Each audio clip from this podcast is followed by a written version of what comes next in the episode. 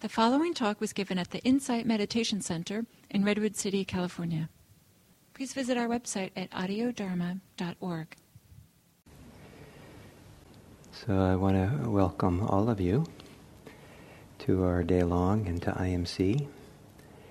And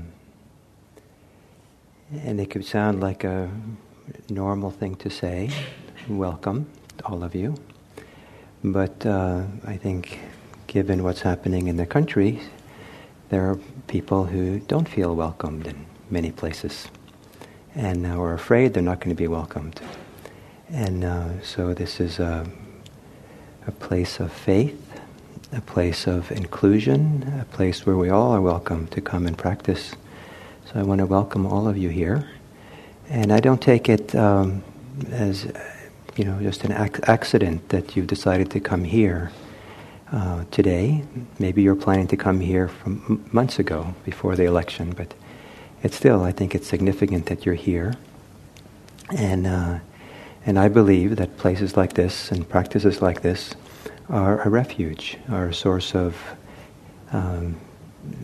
finding strength, finding confidence, finding touching into values that can sustain us in times of challenge, that can help us find ways of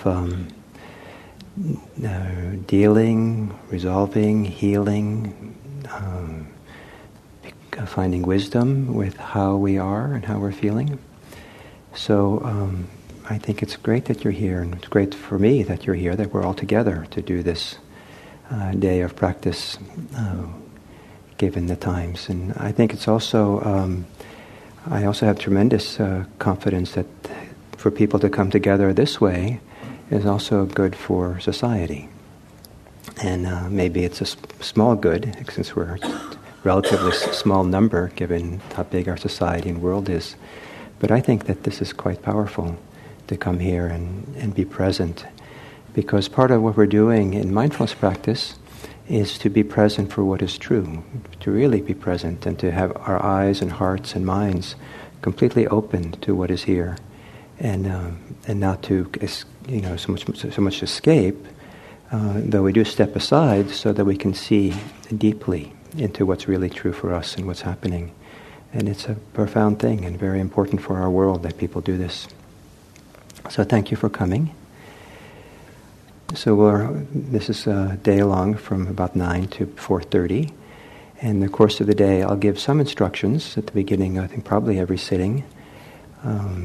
Try to gauge what the appropriate level of instruction is depending on who's here and the need. The sittings will be about 35 minutes long. And then we'll alternate that with 35 minutes of walking meditation. And I'll give some instructions for those of you who'd like for walking meditation when I finish speaking here in a few minutes, or before the next walking period. Well, but about 12:15 or so, we'll stop for lunch and take an hour for lunch. And the idea is to keep the building in silence, so that we continue the momentum of the practice through the day.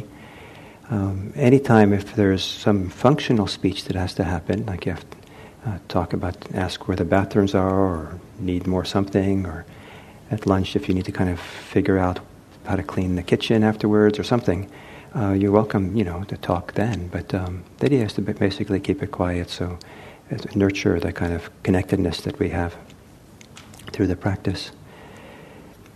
And then during those 35-minute walking periods, I'll stay up here at the beginning of the walking period, and I'm available informally if someone wants to check in with me and ask a question or something. And if no one comes, then I'll go. I'll go somewhere.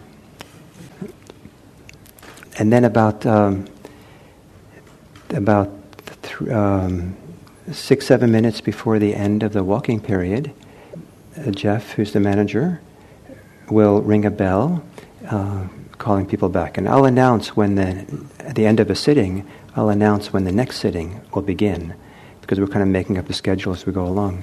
And But Jeff will ring the bell about 7 minutes before, so it's time to come back and for the next sitting. And Jeff is the manager, so if you have any questions about being here today at any point, you can always check in with him with questions, concerns about anything. He usually kind of disappears at lunchtime. But his wife Cheryl is there, and she will be the interim manager during lunch. Thank you, both of you, very much.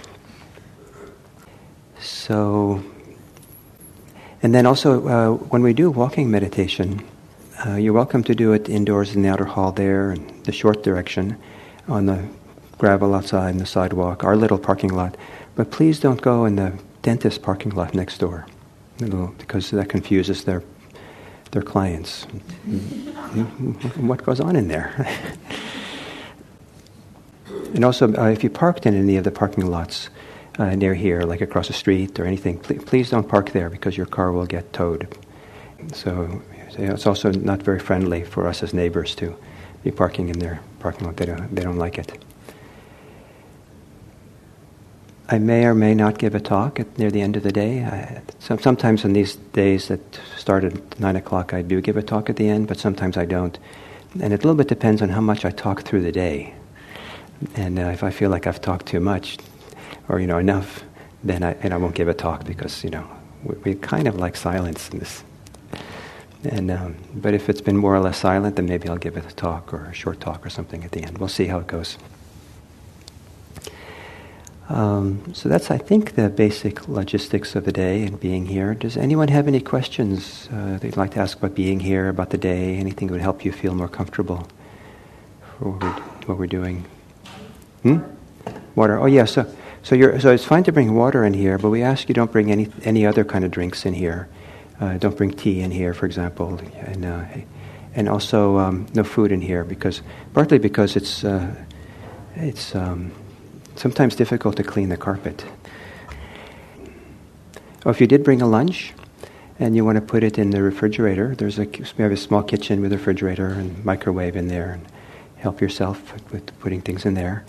And we do that. There's tea you can get anytime you want. There's a hot water dispenser on the counter there, and there's all these teas in the drawer, so cups and stuff. So it might be nice if you use the paper cups if you write your name on it, so you can keep it through the day. So, okay. So just a couple of words about the further, and then we'll do another sitting, and then we'll because it's just to get settled more. One of my reflections about this week and coming here is how close to the surface fear is in our society. In some, in a kind of conventional way, the people who were on the losing side of an election have more to fear than the people who are on the winning side. But it was a setup, the whole election thing, for one side to be afraid and one side not to be afraid. But it also turns out that the side that won, there's plenty of fear there. In fact, the fear that's underneath, was there on both sides. And it's pretty close to the surface, and things can flip and change, and who's most afraid can change, But I think that for everyone, in some ways, or most people, the concern, the fear is not so far away, and we share that in some ways. Or as a society, it's kind of prevalent. It's big part of our culture and our society that fear is close to the surface. But there's also something else which is we all share. And that is the capacity for love. And I believe that love is deeper than fear, but it's also can be equally pervasive and inclusive of things as fear can be. And love is the kind of the antidote to fear, and certainly the kind of social fear we have. And I believe that love is healing. Love is an antidote to, as I said, to fear, but also to hate. And love is a fantastic caregiver to grief and mourning that some people feel. And that love is a tremendous power that goes hand in hand with doing mindfulness practice. That we try to hold whatever our experience is that we're bringing mindfulness to. We hopefully hold it with compassion, with love, with kindness. Not just for ourselves, but because we're developing that side of ourselves. We're developing the capacity to meet our experience with empathy and meet our fellow members of our society with empathy and care and compassion and love and kindness, friendliness, or I don't know what word works best for you. A word that seems very apt for me these days is hospitality, the ancient tradition of welcoming the stranger. Either everyone's the stranger and we welcome everyone, or no one's a stranger and we welcome everyone. But either way, the idea of hospitality, and learning how to be hospitable to ourselves in a deep way and all the different things that we have.